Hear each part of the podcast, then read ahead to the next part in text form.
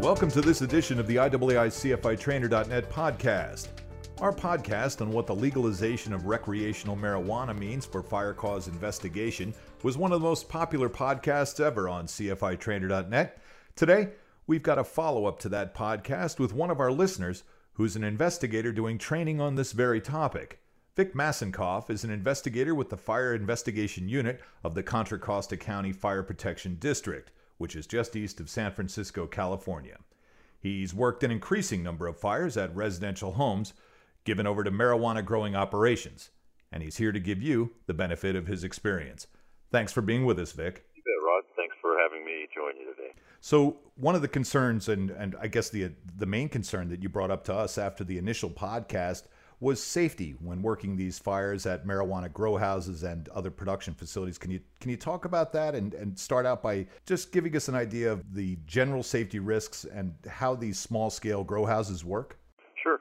These are new drug trends, particularly the way marijuana is now being grown and produced, and it's being done in a way that we're just not familiar with. And uh, I think most of us in the business of fire investigation are probably familiar with the outdoor marijuana grow operations, you know, that occur in a lot of our national forests and in large outdoor areas. And then we would probably come across some uh, indoor grow operations that were occurring in commercial buildings or very small scale uh, operations, uh, you know, occurring in someone's garage or closet but that's that's changed drastically uh, today.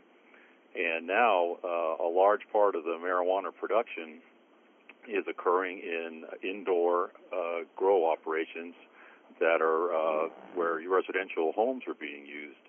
Um, part of that is uh, that reason is uh, the indoor grow operations are pretty much been taken over by Asian organized crime on the West Coast and uh, they are primarily either renting or buying residences in very innocuous, you know, subdivisions, uh, late model homes, um, and in places there you wouldn't even suspect that someone would be converting an entire home into a marijuana growing operation. Uh, in a lot of cases, even the neighbors that live right next door are unaware of what was going on in the in the house next to them and uh, and a lot of these grow operations are causing fires for a number of reasons. So, and that's where the fire service gets involved, and uh, that's how we became aware of the many hazards, uh, very significant hazards to first responders uh, as a result of these operations. And um, there's another, uh, besides the indoor marijuana growing operations, now uh, and it's taken off like uh, an epidemic across the nation, and of course started here on the West Coast. Uh, and that is the production of butane hash oil. And uh, there used to be the waste product of these uh, numerous uh, indoor residential grow operations. Uh, used to be the trim or the um, the uh, leaves uh, of the marijuana plant because nowadays it's all about the bud. So the, the bud is the only part of the plant that's kept. Everything else is considered waste, and even portions of the bud are trimmed during the growing process. And so all that uh, plant material they used to just throw away.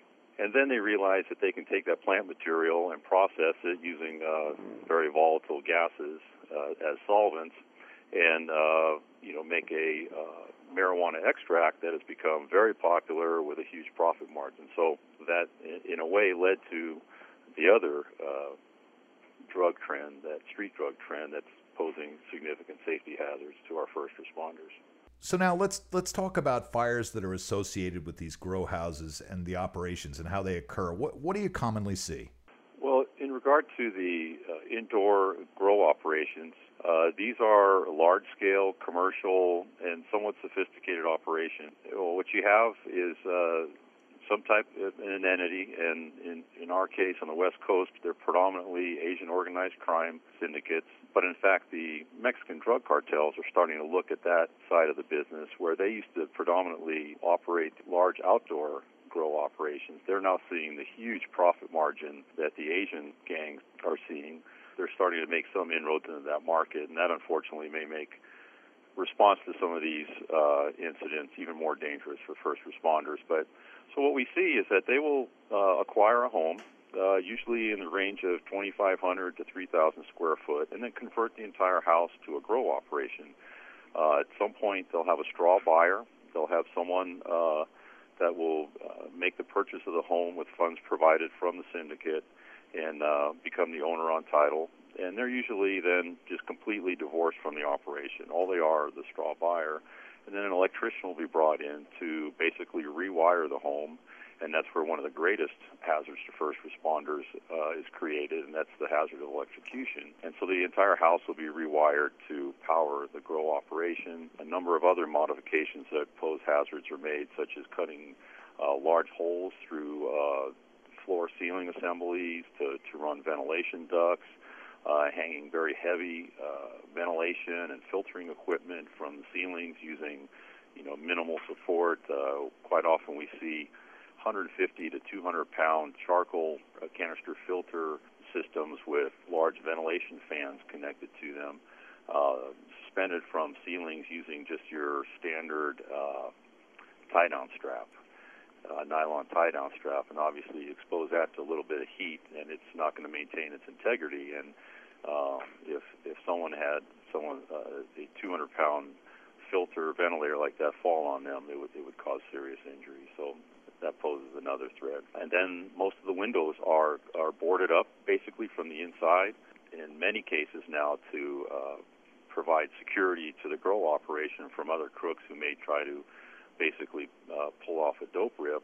Uh, they're now putting metal security bars on the insides of the windows. So from the street, uh, all you see are the blinds are drawn and uh, you know uh, you can't see in the windows, and you have no idea that the windows are actually boarded from the inside, and then can in many cases have metal security bars installed on the inside. So that obviously poses a great risk to our first responders as our firefighters are going into these conditions. If it's burning, visibility is extremely low. Uh, they're crawling on hands and knees, performing their initial uh, search for rescue. Uh, so they run the risk of entangling with all the equipment and the wiring uh, the risk of falling through these holes in places where they, they're not expected. And then, if, should every, there an emergency occur inside, uh, quite often the, the the best emergency route for our firefighters is out the nearest window. And of course, if they're you know barred with security bars from the inside, that's an extreme hazard. Definitely a hazard to our first responders. But one thing, as fire investigators, both on the public and private side, uh, we assume that well, we usually get there hours, days, maybe even months sometimes uh, to the scene to investigate the fire. And we assume that the first responders, whether they were law enforcement, uh, EMS, or fire, identified all the hazards and mitigated them. And in the case of uh, these uh, residential marijuana grows and of the uh, butane hash oil labs that are often co-located at the grows, um, that is quite often uh, not the case.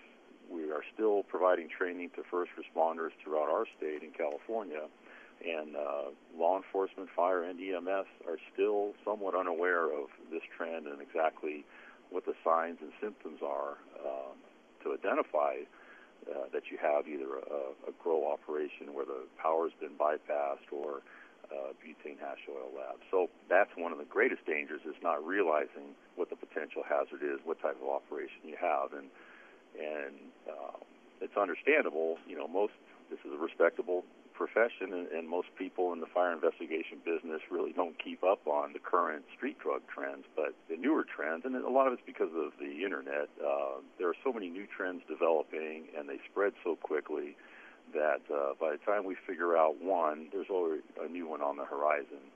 And the last uh, illegal drug trend that posed a serious threat to first responders and investigators was the the old traditional methamphetamine lab, which is uh, for different reasons become a thing of the past. But um, everyone pretty much was aware if if the fire or the incident involved a methamphetamine lab, it was somewhat obvious, and first responders uh, would always have mitigated that issue before uh, an investigator had to get involved in the scene.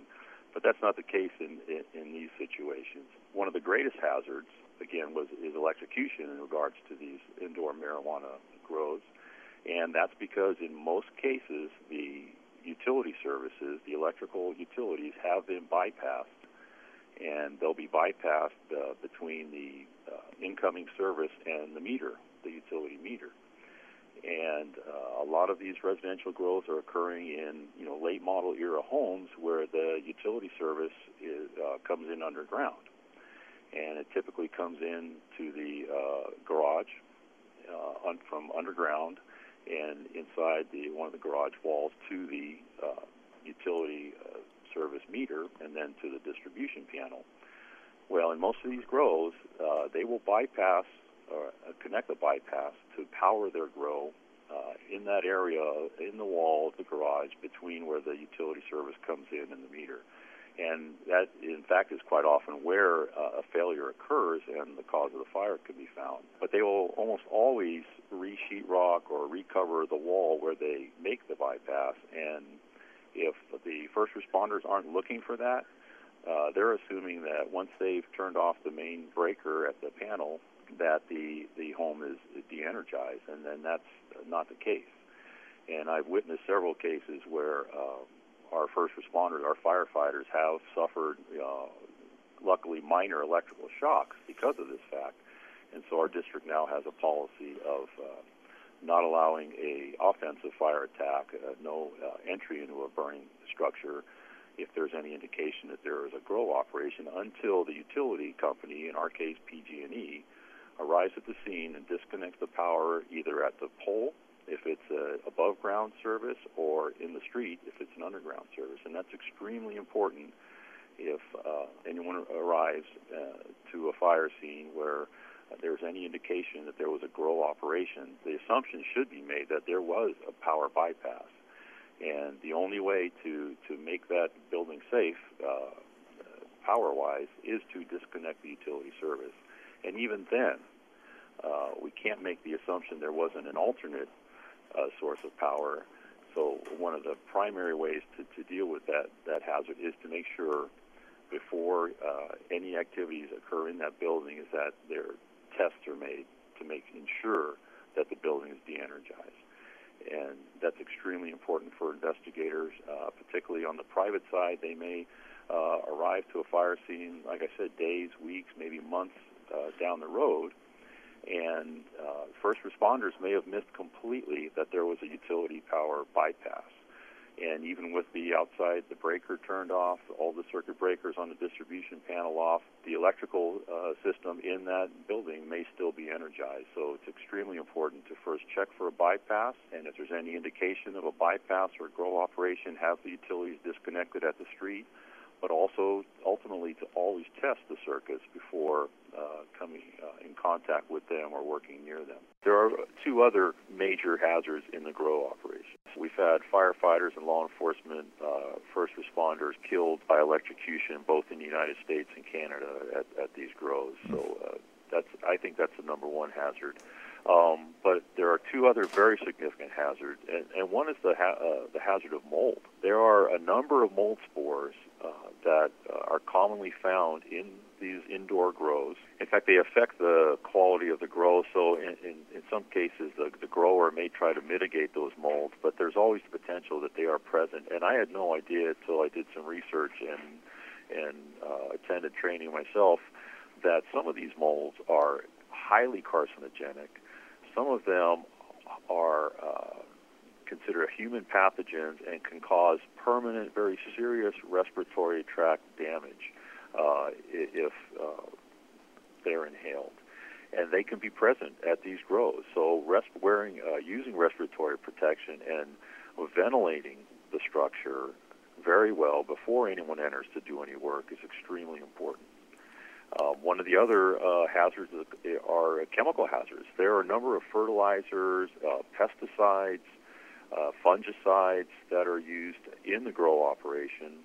And again, you're working indoors, so uh, the fumes and, and these products are all confined in an indoor space, and again, can be very hazardous. And uh, again, in this case, full personal protective equipment is, a must, and respiratory protection and ventilation. Very important to ventilate the structure prior to doing any work in it. And one of the key ways to mitigate the butane hash oil um, hazard, again, is full protective, uh, personal protective equipment, but uh, elimination of ignition sources. So if there's a scene that has any uh, of the signs and symptoms of butane hash oil uh, operation, it's extremely important to get the uh, utilities turned off. And again, the gas turned off and the uh, electrical utilities turned off in the street.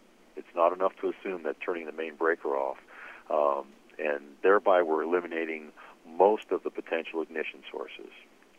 Um, and then the next step is to uh, ventilate the structure. We've got to get those uh, butane, potential butane vapors dissipated before anybody enters the structure. And, and then again, to be extremely careful of uh, introducing any ignition sources. We teach law enforcement that obviously firearms, uh, tasers, um, radios, most law enforcement radios are not intrinsically safe. Uh, luckily, uh, more and more fire service uh, portable radios are intrinsically safe these days, but all those can introduce uh, an ignition source because something as simple as a, a static discharge can ignite butane vapors. I got to tell you, Vic, I, when you started describing this and started going through the details of it, even though I had some familiarity with the topic, I started thinking, man, this is like a house of horrors combined with a booby trap for firefighters. And then it just continues on through into the investigation. I, am also wondering, you know, you, you talked about a straw buyer. Um, and I get that. I mean, I can imagine that person coming in, making the buy, everything seems normal. Have these places been identified? I mean, I can imagine it would be difficult to have, I don't know, I, is it a straw live-in person? You know, uh, somebody who's making it look like the house is occupied.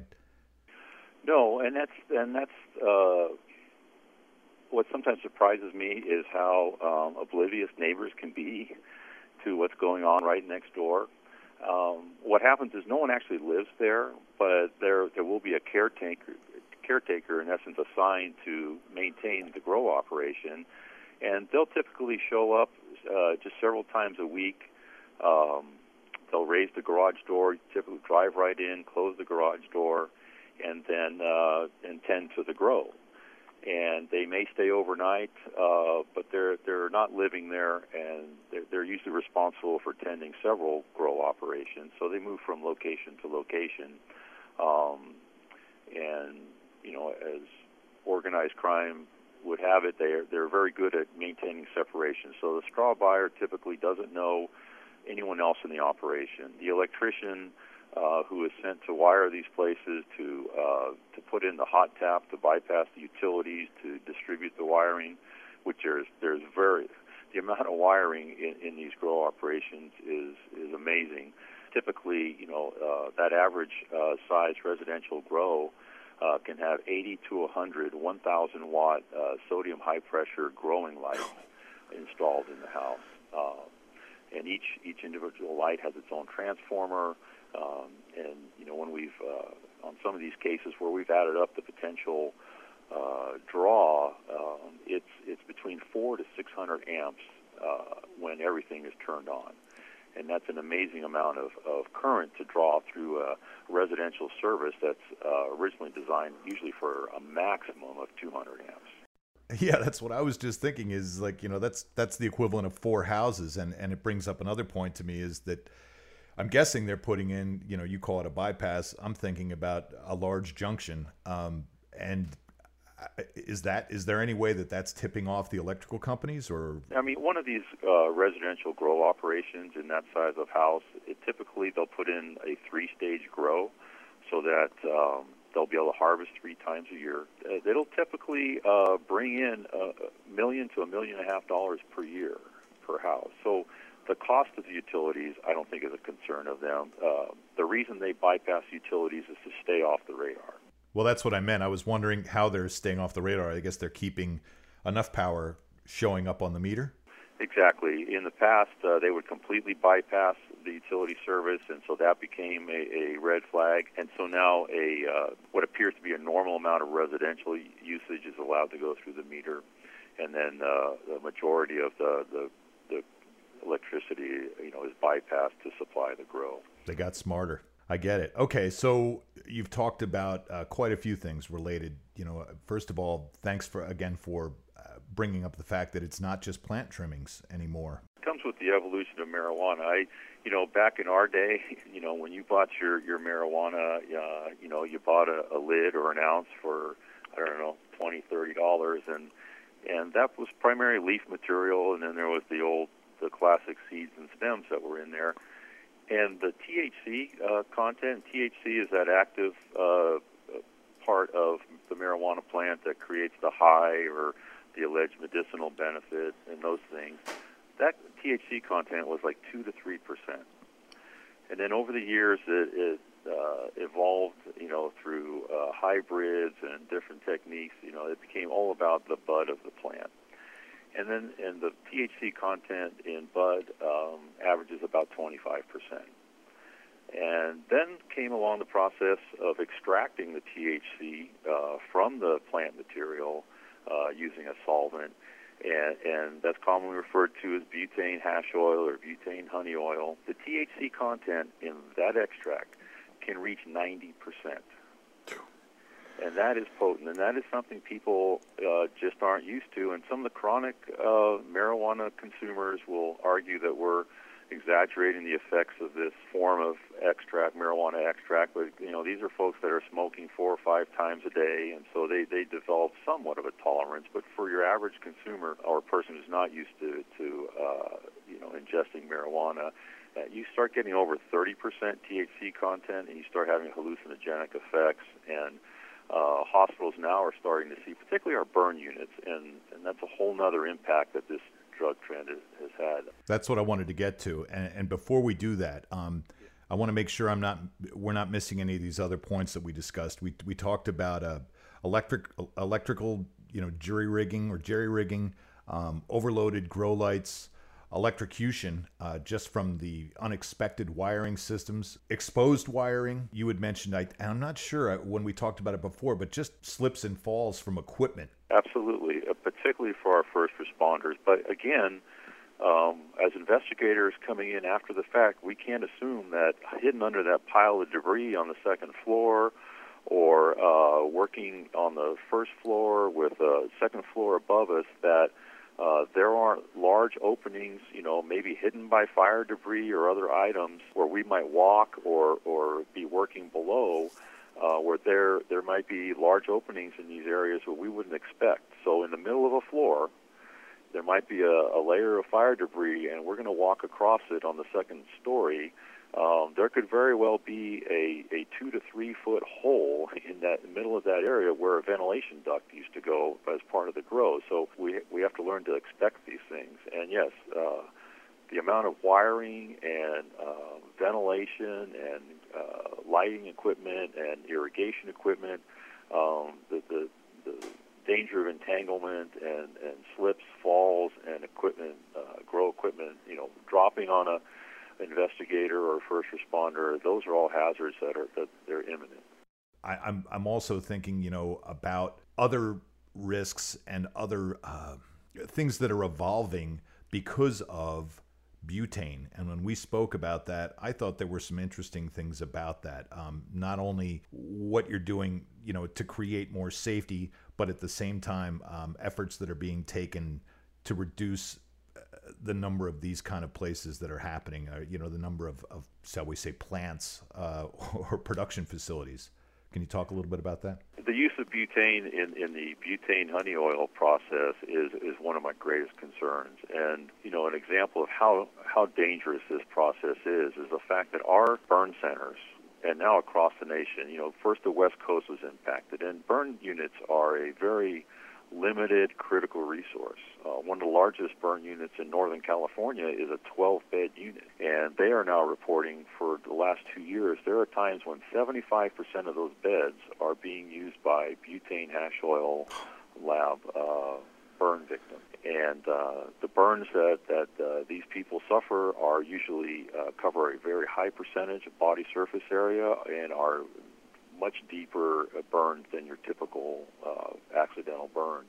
Burn treatment community is now struggling with this. In fact, the American Burn Association has decided that next year's uh, Burn Prevention Week theme will be uh, addressing butane hash oil lab burns. And um, at their last national convention in Chicago, the East Coast burn units were starting to say, look, we're starting to see these types of burns, and and do you guys know anything about them? And and then, then it became apparent that it has spread across the nation and, and points in between.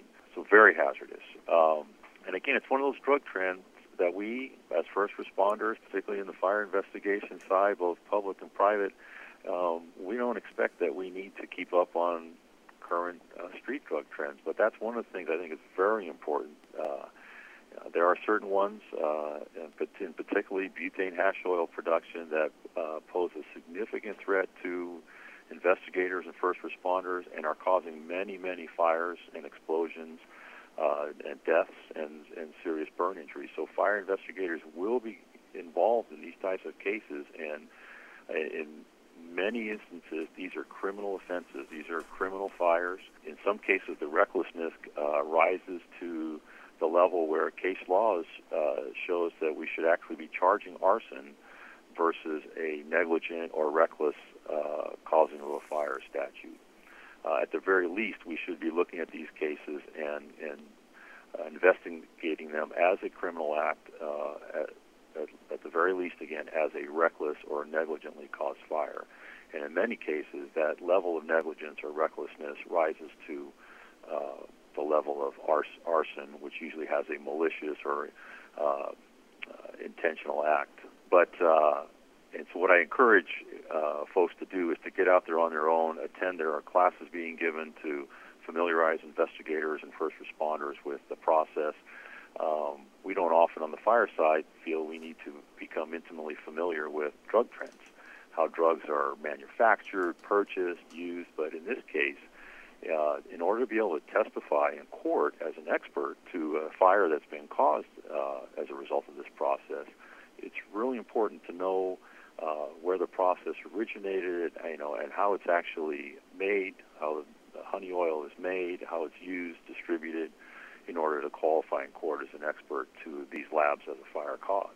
It's interesting um, as as we talked about this, and, and as I think back about it, a lot of it relates to the first responder. You know, at first blush, uh, um, you know, walking into this crazy house that's been completely altered with electrical wires and blocked windows and potential falls and holes in the walls. I mean, it, it's it's crazy. Um, and then I start thinking about okay, a fire investigator, and you said, you know, in some of these cases, it might be a long period of time before a fire investigator even gets in there.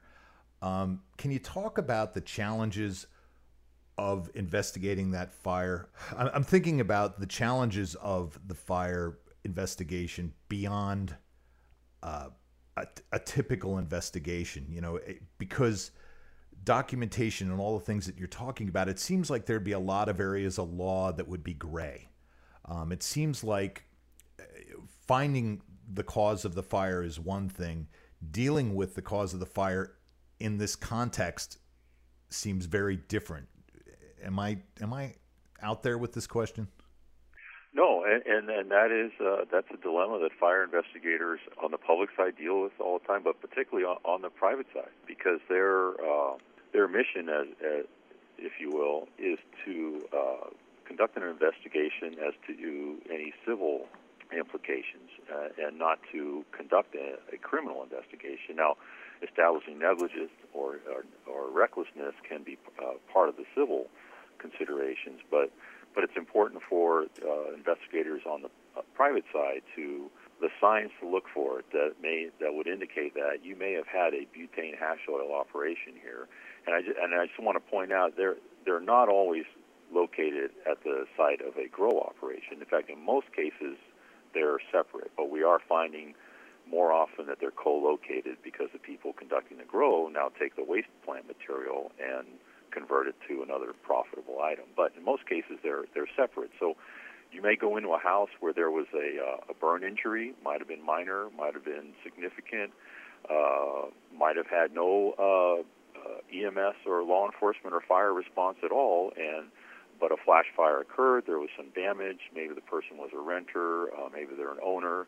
But in any case, now as a private fire investigator, you're you've been sent assigned to investigate the fire and uh, typically, and, and I've had it happen to me, the the involved party will say, "Well, I was I was frying oil uh, on the stove. The oil caught fire, and and I got burned. I tried to move it, and, and you might have a fire that you know damaged some uh, ca- kitchen cabinets and, and counters in the immediate area. And what I found in some of these cases uh, was that, and it's it's not untypical that what they were doing is they were making the butane hash oil in the presence of ignition source, and quite often they're doing it on the stove.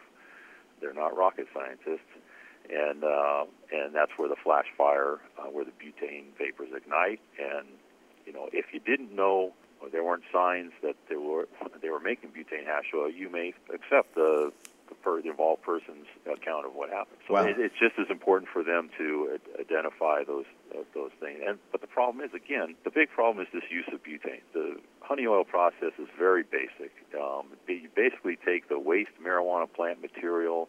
You might have to grind it up a little. You put it into uh, commonly let's use our glass tubes or PVC pipe, two to three inches in diameter. There's a cap on each end. Uh, one end is either drilled out or uh, quite often uh, coffee maker filters are attached with rubber bands or stainless steel clamp on the end. And on the other end, there's one hole in the cap, and that's where you introduce the butane. The source of the butane in most of these operations are, uh, they call it refined butane, and you can buy it at your local mom and pop uh, stop and rob uh, little grocery store or mini mart online at Amazon. Uh, Sears and Roebuck website sells it. it. It just drives me crazy that it's so available. And we're trying to work with the Consumer Product Safety Commission now to regulate uh, this product. But it's legal to sell. It's legal to possess uh, in any amount because of it, the individual packaging, the size of it, and the amount of the product is unregulated. And these are little 300 milliliter cans, about 13 ounces of butane. When you look at the MSDS sheets, it's actually a, a mixture of uh, N-butane, uh, isopropane, and uh, and regular propane. That is what's used as the solvent. You basically just put the nozzle of that canister. They're sold as uh, lighter refills, but that's never what they're used for. And uh, so you just insert the nozzle of that can into the end of the tube containing the plant material, and you run the gas through the plant material. Butane, and this is the problem with butane, it's very volatile. It has a flash point of minus 76 F, and the refined butane um, the odorants like ethyl mercaptan have been removed. So it's odorless and clear. You don't detect it when it's out there in its vapor form. It has an expansion ratio of, about 288 to 1. And more importantly, the specific gravity is little over 2, which makes it obviously heavier than air. So these vapors, uh, and with its volatility, it's immediately converting to vapor as it comes through, out of the can, and it's filling the area where the operation is taking place with clear, odorless, easily ignitable butane vapor that settles and travels and fills the area until it reaches an ignition uh, source. So that's a huge problem. And it's got a fair, fairly wide flammable range of 1.8 to 8.4 percent. Everybody's doing it. You know, you can go on the internet and learn how to do it. It's very simple. So that's that's how it's done in its most basic form. And then the product, you know, comes out the other end as a liquid, but again, it's immediately the butane's coming off as a vapor, and so they just let it drop into what's typically a Pyrex dish, and they allow it to sit and uh, allow the vapors to uh, continue to vapor off, and it leaves you this kind of a gooey, golden colored uh, product, which is the the marijuana extract, which then they just most commonly smoke, but it can be uh, ingested also through edibles. But it's most commonly smoked, and it's so potent. They call it dabbing uh, because all it takes is a little dab um, to smoke, and uh, well, long lasting, uh, often uh, seven to eight hour long, uh, very intense high. But so there, there they are. They're just filling the area they're in with this flammable butane vapor, and that's that's the the smaller version of the process. So some people decide, well, I want to make more for myself and I want to sell some, and then you have commercial scale operations. Even the commercial scale operations tend to use the individual 300 milliliter canisters. So you can have a scene that has thousands of these canisters uh, where they're processing uh, the marijuana. Uh, so extremely dangerous. And then there are also closed loop systems where uh, bulk butane is loaded into large stainless steel uh, containers uh, where it's uh, a closed loop system where the butane vapors are recovered and then reintroduced into the plant material to extract the uh, the THC. And in these systems, one closed loop system can, can use 10 to 15 pounds of butane. They're all subject to leak. Uh, again, these aren't scientific processes. These aren't rocket scientists uh, operating the system, so uh, they tout closed loop systems as being safe. But there is no safe way to produce butane honey oil. And so the problem is that these vapors can linger, they can settle uh, uh, in pockets, in uh, even in outdoor areas, actually, um, much less inside a structure. They can be present when first responders arrive. And imagine that uh, you know if there's an active butane honey oil lab uh, with these vapors in the structure, and they are right on the edge of the flammable range, or they're uh, nearby or haven't reached an ignition source, and first responders come in that front door, uh, they disturb the air, or they introduce an ignition source, there could be a disastrous explosion. And, and the, the power of these butane vapor explosions is something most people can't appreciate. But uh, we've responded to several instances where entire condominiums basically disintegrated from the explosive force of the butane vapors igniting. The butane vapors, you know, with the expansion rate and the additional expansion rate of once they're ignited, the butane vapor, the ignited butane vapor from one 300 milliliter canister can fill a 1,400 square foot area. So imagine if you're confining that amount of ignited vapor into a, a single room, uh, a utility room, a garage, some people have been doing it in vehicles. Um, the, the explosive force is, is immense. I, I, just keep thinking about uh, some of the pictures that I've seen, and I was thinking, you know, sometimes you must think you're walking in on a gas explosion or, or something else. I, I can't imagine what it's like. Right. Well, we've had instances where people ask, you know, what what kind of bomb was it that caused it? And we explained, well, there wasn't a bomb. It was the ignition of butane vapors.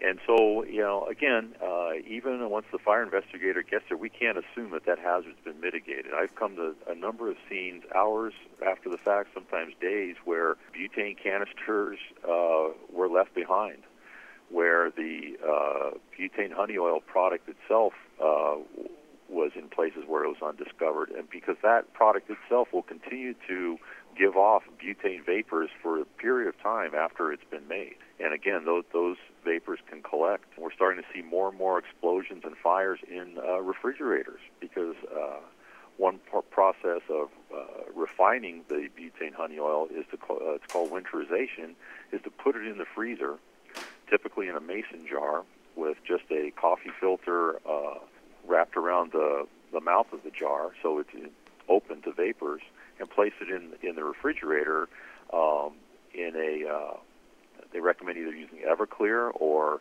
um, high percentage um, uh, isopropyl alcohol. And you know, isopropyl alcohol vapors uh, have uh, characteristics very similar to that of butane vapors. And so what, what's happening is these vapors are escaping uh, out of the uh, freezer and reaching an ignition source. And I've had a number of uh, investigators call me uh, wondering what what caused this, and, and some of them have attended the training and called and says, you know, I had one of these. I knew what it was, and and, and that's important. You know, this training uh, we've been giving it for at least a year now in California. We still have first responders in uh, in classes come up to us and go, "I had no idea," but they're saying, "Now that I know this information, I realize I've been to these incident, one of these incidents, and didn't realize what we had." You know, it's interesting. That brings up two points. You know, what's been the reaction of the training, and and what are the things that you want our listeners to leave with? You know, a couple of the key points that that you'd like to drive forward.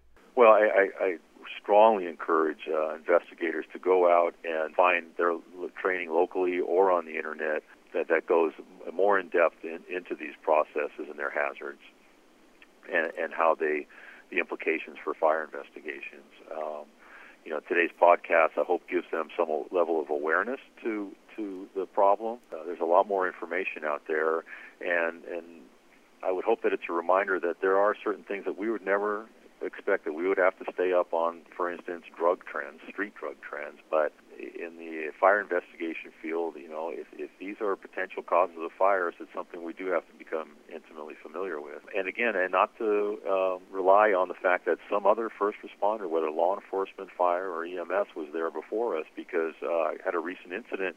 Uh, a student in one of my classes. Uh, responded was called out as the duty fire investigator for an explosion and fire in a residence. The law enforcement jurisdiction had already arrived. It was a, a fully involved uh, residence. They assumed, well, it's a fire, you know, and once traffic control and everything was taken care of, they left the scene.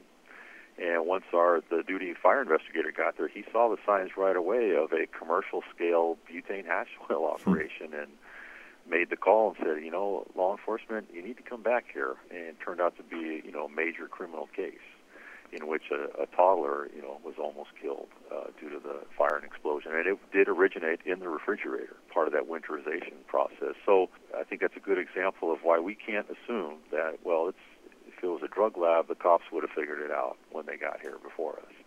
Not the case with these new and emerging trends. So we just have to take the time to educate ourselves and then, and then you know, pass that information on to our, our peers and our coworkers so that we're all aware of the potential hazards. I'm really grateful for your time, and I know uh, the folks at the IAAI and, and all the people who listen uh, really appreciate you sharing what seems to be some pretty critical safety and investigative procedure information. And I, I also want to say that I'm grateful that you reached out and contacted us uh, to be part of this podcast and, and get the word out. So thank you very much, Vic. It's absolutely my pleasure. Now for the IAAI news.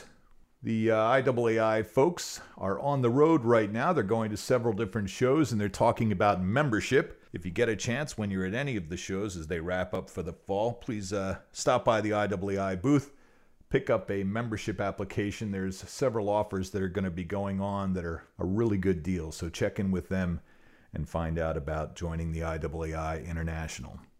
It is with great sorrow that the IAAI and many throughout the fire investigation and fire service world mourn the loss of a brother from South Africa. We lost Kim Yates a couple weeks ago, and he was a great spirit and a well known and loved investigator.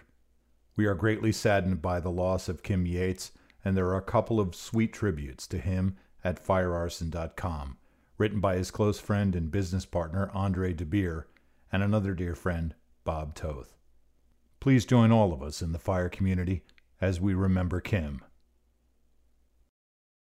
For CFITrainer.net and the IAAI, I'm Rod Ammon.